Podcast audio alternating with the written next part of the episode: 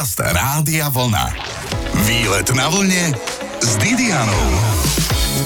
Vyplienená a vypálená bola chudera toľkokrát, až z nej nezostalo skoro nič, a to skoro nič. Potom ešte zbúrali v minulom storočí. Našťastie niečo historické predsa len zostalo. Kalvária, kaplnka svätej Heleny, Mestský úrad, Naozaj, Mestský úrad v Považskej Bystrici je architektonický unikát minulého storočia a potom Považská Bystrica je mesto obklopené nádhernými horami, skalami a najúžšou úžinou na Slovensku, cez ktorú sa dá prejsť pešo, autom, ale aj autobusom.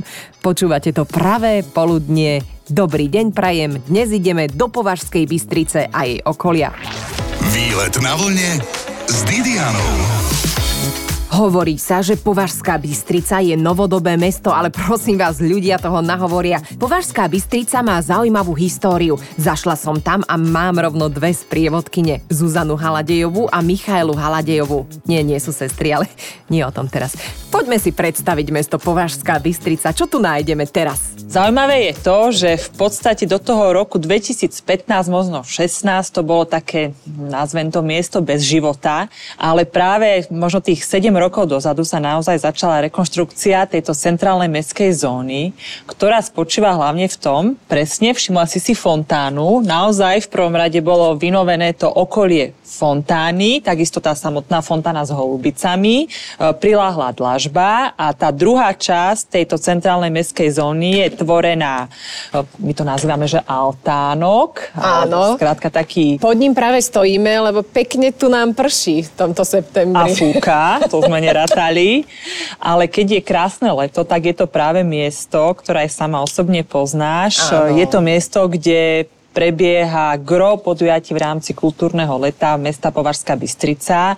A naozaj tým hlavným cieľom bolo nielen zrekonštruovať toto miesto, ale pripraviť miesto pre obyvateľov Považskej Bystrice aj okolia tak, aby sa tu mohli bezpečne stretávať, aby tu boli príležitosti naozaj v rámci tých kultúrnych akcií, ktoré sú eh, rôznoraké pre všetky vekové generácie a všimli sme si to, že sa tu stretávajú ľudia aj po dlhých rokoch, ktorí sa možno nevideli od základnej školy a to je presne tým cieľom. Eh, bezpečné prostredie, ktoré je prirodzene ohraničené zeleňou, kríkmi, stromami a naozaj aj tie 3-4 roky dozadu tu začala aj kvetinová výsadba, krík Kríková. Takisto veríme, že v priebehu tých dvoch rokov už budú stromy také vysoké, že tu vytvoria aj prirodzený tieň.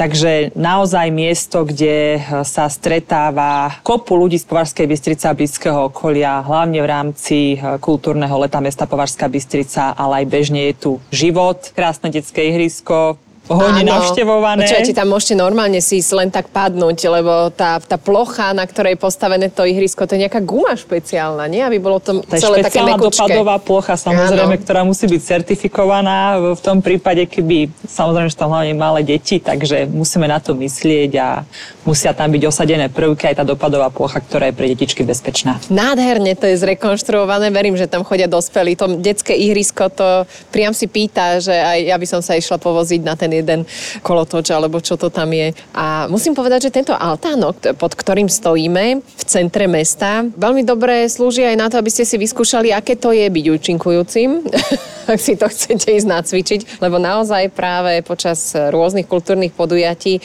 je tu veľké množstvo ľudí, čiže naša sprievodkyňa vôbec neklamala. Čo teda ešte nás čaká konkrétne v meste Považská Bystrica? Čo ponúkame? Určite by sme ponúkli informácie o histórii mesta, ale to možno, až priebežne. Máme pripravené informácie o kaplnke svätej Heleny na našom najväčšom považsko-bystrickom sídlisku. Určite Považský hrad, jednoznačne najväčšia atrakcia mesta Považská Bystrica. Takisto Maníska tiesňava, Žemiška, súhlasíš.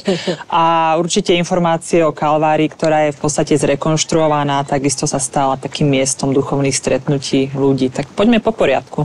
Zostaňte na vlne, pokračujeme predstavovaním alebo pripomínaním Považskej Bystrice. Medzi jej dominanty patrí taká obrovská výšková budova. Niektorí jej hovoria aj viac handlivo, ale je to unikát. Viac o unikáte na vlne takto v sobotu po 12. už o chvíľu. Počúvate výlet na vlne s Didianou. Považská Bystrica sa nachádza na považi. Áno, to by vychádzalo. Čo dlho nevychádzalo, bolo, že tadiaľ to neviedla diálnica. Každý, kto prechádzal Považskou, si však určite všimol takú vysokú budovu, ktorá sa líšila od tých ostatných. Mnohí jej vraveli aj opacha, ale ona je vlastne architektonickým unikátom.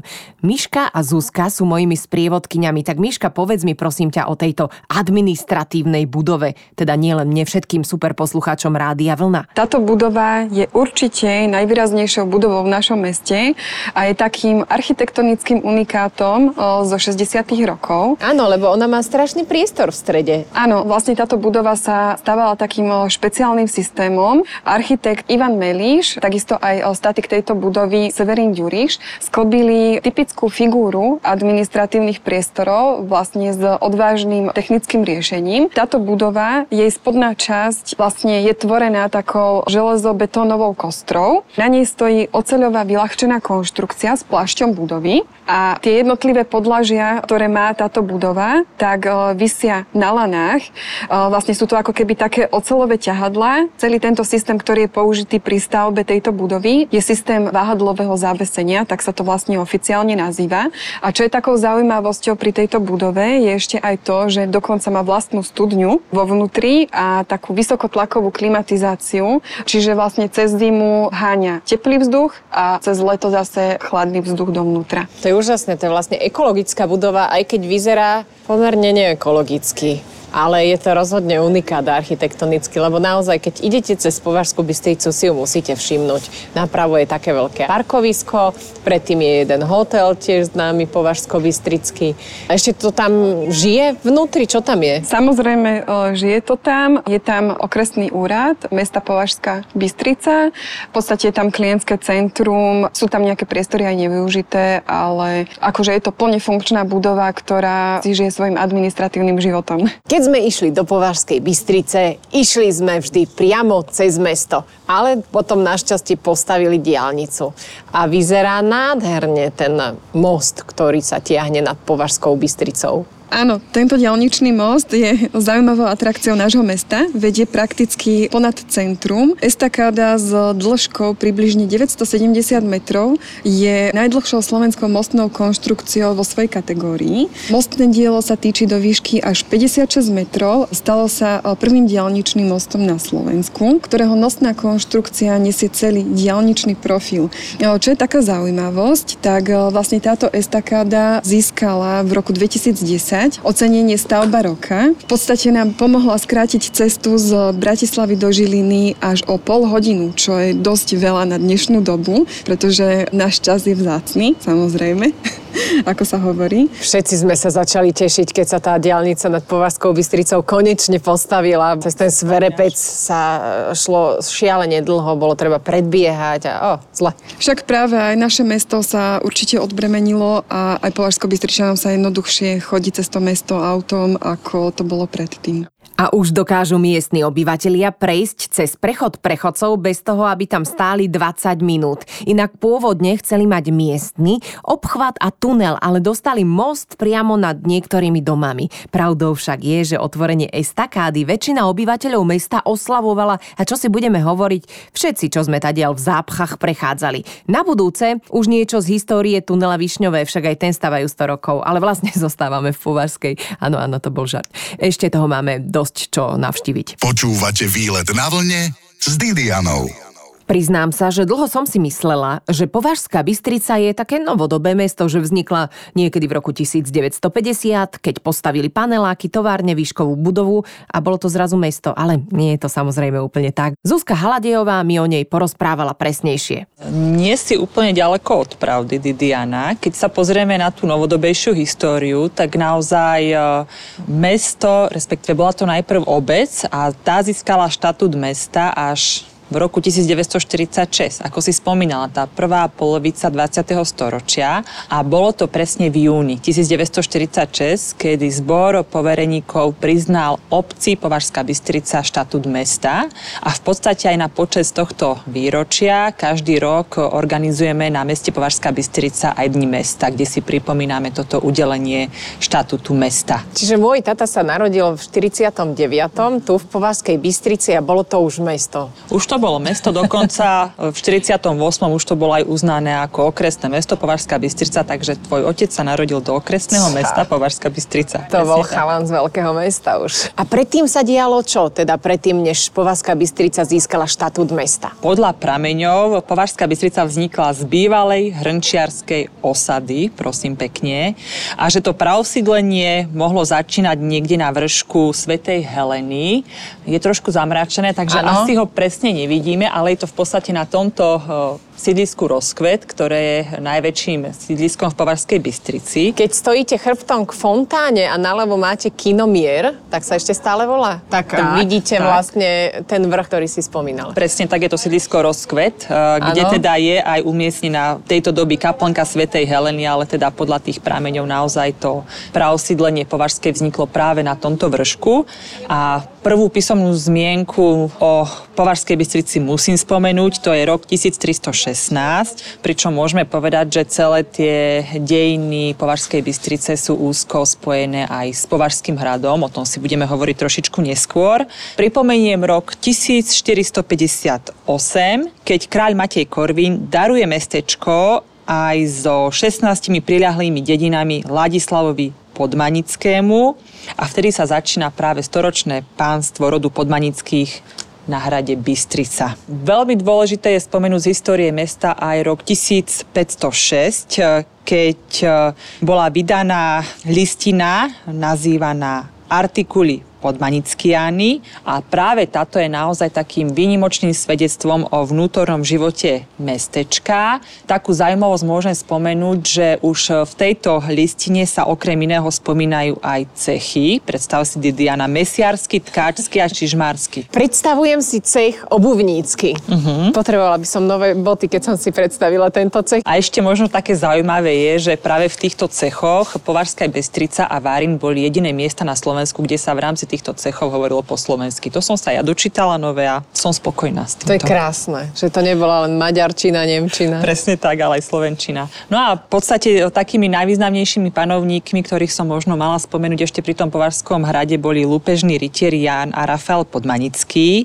A tí vymreli po meči smrťou práve Rafaela Podmanického a postupne to pánstvo Považskej Bystrice prechádza do rúk mocného rodu Balašovcov, aj o tých sa ešte viackrát zmienime.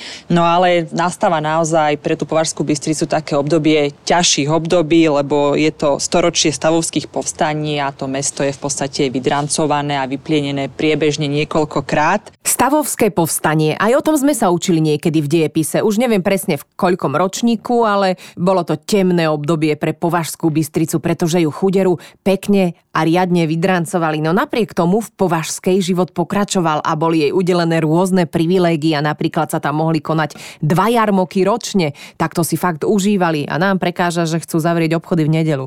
No nič viac o Považskej už po super hudbe. Výlet na vlne s Didianou. Nedávno som videla veľmi zaujímavý dokument Afrika na pionieri. Samozrejme, nedal by sa tento dokument nakrútiť, ak by v Považskej Bystrici nepostavili úspešnú fabriku, pretože práve v strojárniach slávne pioniere montovali a z Považia vyvážali motocykle do celého možného sveta. Ale bohužiaľ je po tejto sláve. Miška a Zuzka mi rozprávajú práve o Považskej Bystrici. Určite história považských strojární je spätá presne s výrobou motocyklov, ako si povedala, a teda aj história mesta Považská Bystrica, pretože po druhej svetovej vojne sa vlastne v podniku nevyvíjala len zbrojná produkcia, ale výroba sa preorientovala aj na výrobu liekarenských kanvín, osadzných nádob, takisto aj kompresorových chladničiek a spomínaných motocyklov práve. V Považskej Bystrici sa vyrobili tisíce motocyklov, ktoré sa vyvážali až do 80 krajín sveta. Prvý motocykel, ktorý bol vyvinutý a vyrobený na Slovensku, tak ten vzýšiel práve z výrobnej linky v Považskej Bystrici. Konkrétne to bolo v roku 1948 a bol to model Manet M90. A ako si už načrtla, potom sa začali vyvíjať nové motocykle. Bola to napríklad Java, ale takisto obľúbenými boli aj športové, Pionier, Tatran, ktoré niesli rôzne číselné vyjadrenia. Mnohí máme ešte v zbierke niečo z týchto motoriek, dokonca aj celých pionierov. A nechystajú niečo obnoviť? Nič? My napríklad aj v tomto roku na kultúrnom podujatí v rámci kultúrneho leta sme mali priestor, ktorý sme venovali aj týmto motorkám. Zišla sa tu komunita, bol tu napríklad aj Marek Slobodník, ako si spomínala, je to vlastne taký najznámejší cestovateľ na týchto tradičných považsko-bystrických motorkách. A naozaj sa tu zišla silná komunita a vidie, že tá Považská Bystrica žije tými motocyklami a veľmi radi majú napríklad aj tradičné podujatie Považsko-Bystrický motocykel, ktorý má fakt už veľkú tradíciu v Považskej Bystrici a koná sa každoročne. Výborne, ale predpokladám tiež, že vždy väčšinou v lete. Áno, áno. Nie je dobré, keď ťa na motorke ozjeba. Presne tak. Čo viem, tak mnohé tieto motorky sú vystavené aj v bývalom vlastivednom múzeu v Orlovom, v Kaštieli, čo je celkom pekný priestor. Je to tzv. Orlovský kaštiel, ktorý sa nachádza už teda podľa názvu v mestskej časti Orlove v Považskej Bystrici. Je to na jednom z takých tých štyroch vrčkov v okolí Považskej Bystrice. V podstate to bol pôvodne renesančný kaštiel, ktorý dal postaviť v, na prelome 16. a 17. storočia už spomínaný Žigmund Balaša. Avšak opäť tento kaštiel vyhorel a zomrel aj jeho majiteľ niekoľko rokov po tomto požiari. No a zaujímavosťou je, že Žigmund Balaša je so svojou manželkou, ktorou bola polská kňažná Alžbeta Zborovská, pochovaný v krypte Považsko-Bystrického farského kostola. Všetko sa nám to tak pekne prelína. Začneme hovoriť o CMZ, keď dostaneme sa k histórii, hovoríme o kaštieli, dostaneme sa ku kostolu návštevy Panny Mária, ale o tom to asi je, že tie e, jednotlivé pamiatky sú v podstate tou históriou nejakým spôsobom prepojené. Ale keď si sa pýtala na tú expozíciu motocyklov, áno, v tomto kaštieli v Orlovom sú vystavené aj motorky, ktoré teda boli vyrobené priamo v považských strojaniach v Považskej Bystrici.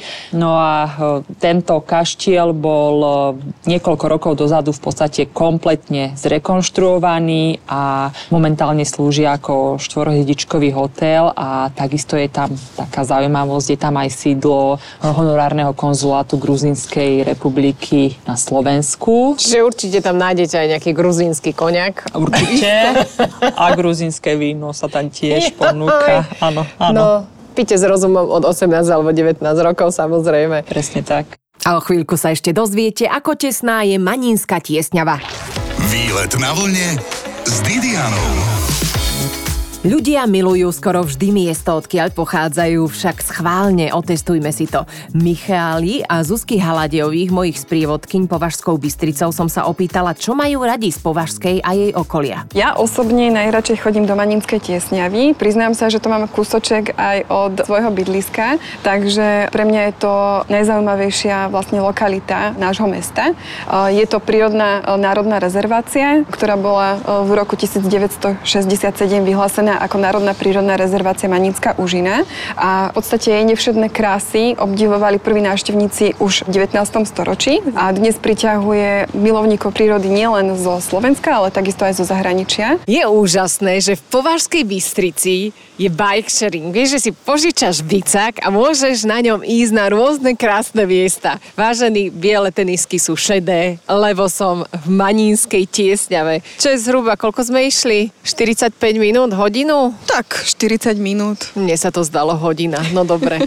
OK, nestopla som si čas, ale prvá zastávka na tom bicáku je za Povazkou Bystricou, teda pri tej obrovskej skale v Maninskej tiesňave. Šípite asi, že prečo sa to volá tiesňava, lebo je tu tesne. Medzi týmito dvoma skalami je ako veľký prechod. Práve sme teda dobicyklovali do Maninskej tiesňavy, dievčatá, ako si povedala Didiana. Táto tiesňava v tom najúžšom bode nemá šírku viac ako 3,7 metra. V podstate je to najúžší skalný kaňon v strednej Európe a na Slovensku je to najtesnejšia úžina, cez ktorú sa dá prejsť pešo, na bicykli, autom a dokonca aj autobusom. Ako to vyzerá, že ten autobus sa sem vôbec nezmestí, vážený. Neverím, že sa môže ísť autobus. Ja tu čakám teraz na autobus na bicykli. On sa tu zmestí a dokonca tu niekedy aj cúva. Á, prečo? Lebo aha, ne, nevytočí. Lebo idú oproti tri auta, tak vtedy aj autobus musí cúvnuť. Ó, no je to šialené, ale človeče, celkom je tu premávka. Čo sem chodí? A čo je tu hlavný ťah nejaký? Alebo čo tu je? Prečo sem chodí toľko aut? Tak eh,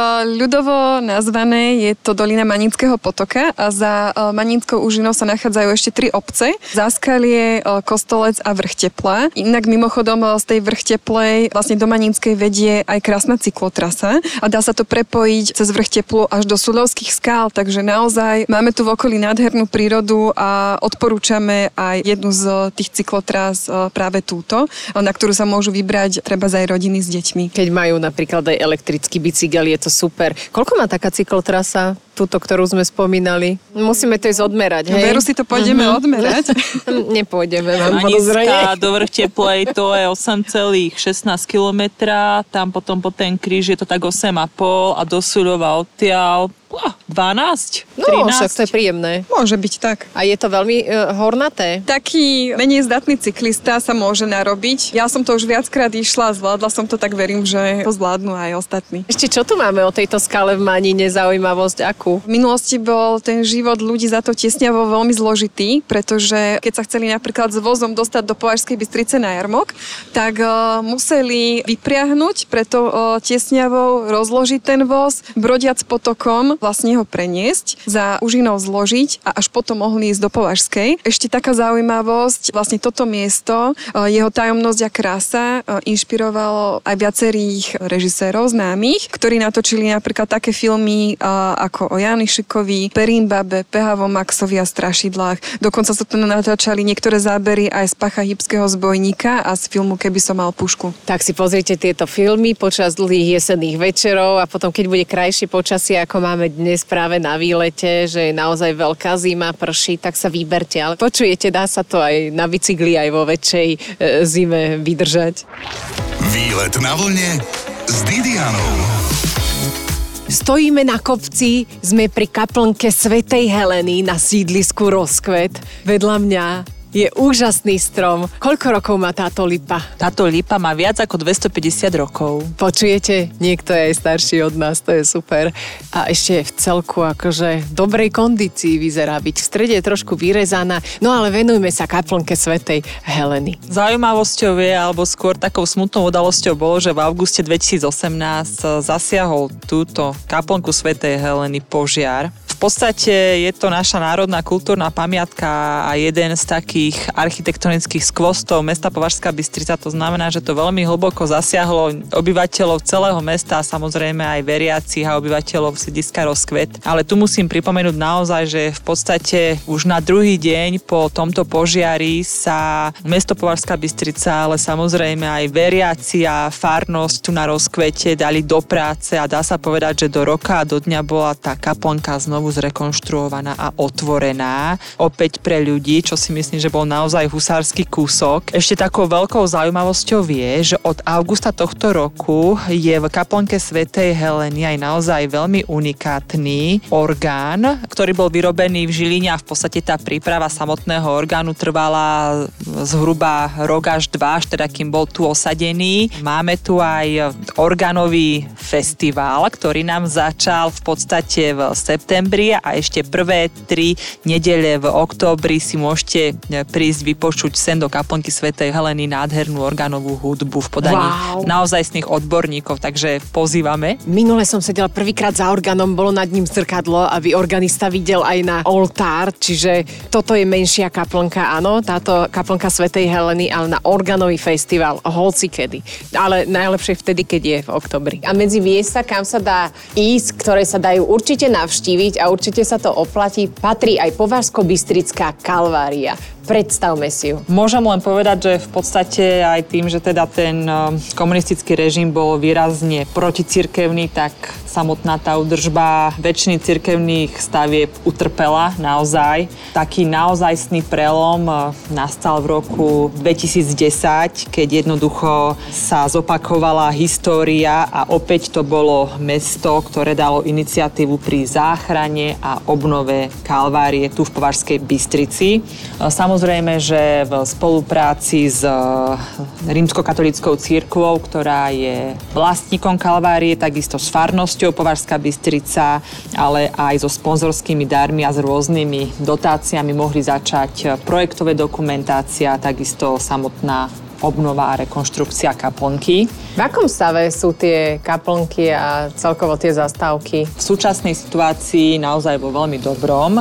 Treba sa tam ísť určite pozrieť. My sme tam nešli, lebo vraj je tam veľké blato. Ja sa priznám ako turistka svetová, že mám biele tenisky. Som sa vyzbrojila na turistiku do Kalvárie. Čiže nie sú tam betonové chodničky, áno? Pokiaľ by si išla smerom od cintorína hore kopcom, tak tam by si išla po kamenej ceste. No a potom sú tie jednotlivé zastavenia, medzi ktorými sú také chodničky, že tam môžeš ísť spokojne aj v bielých teniskách, neturistických. Ale pokiaľ by sme išli na Kalváriu zo zadnej strany, do zahradkárskej oblasti, tak sa dostaneme len do určitej výšky autom a odtiaľ by sme museli ísť kúsok cez les, respektíve po blate. Tá dnešná Kalvária je tvorená tromi hlavnými časťami a je to vrcholová rímskokatolická kaplnka svätej Márie Magdalény, ktorá je v podstate teda na vrchole tých jednotlivých zastavení, no a je tam takisto aj e, trojica drevených krížov. A môžem len teda dodať, že táto sakrálna pamiatka je významná tým, že je to jediná kalvária v rámci Trenčianského kraja, ktorá má aj status e,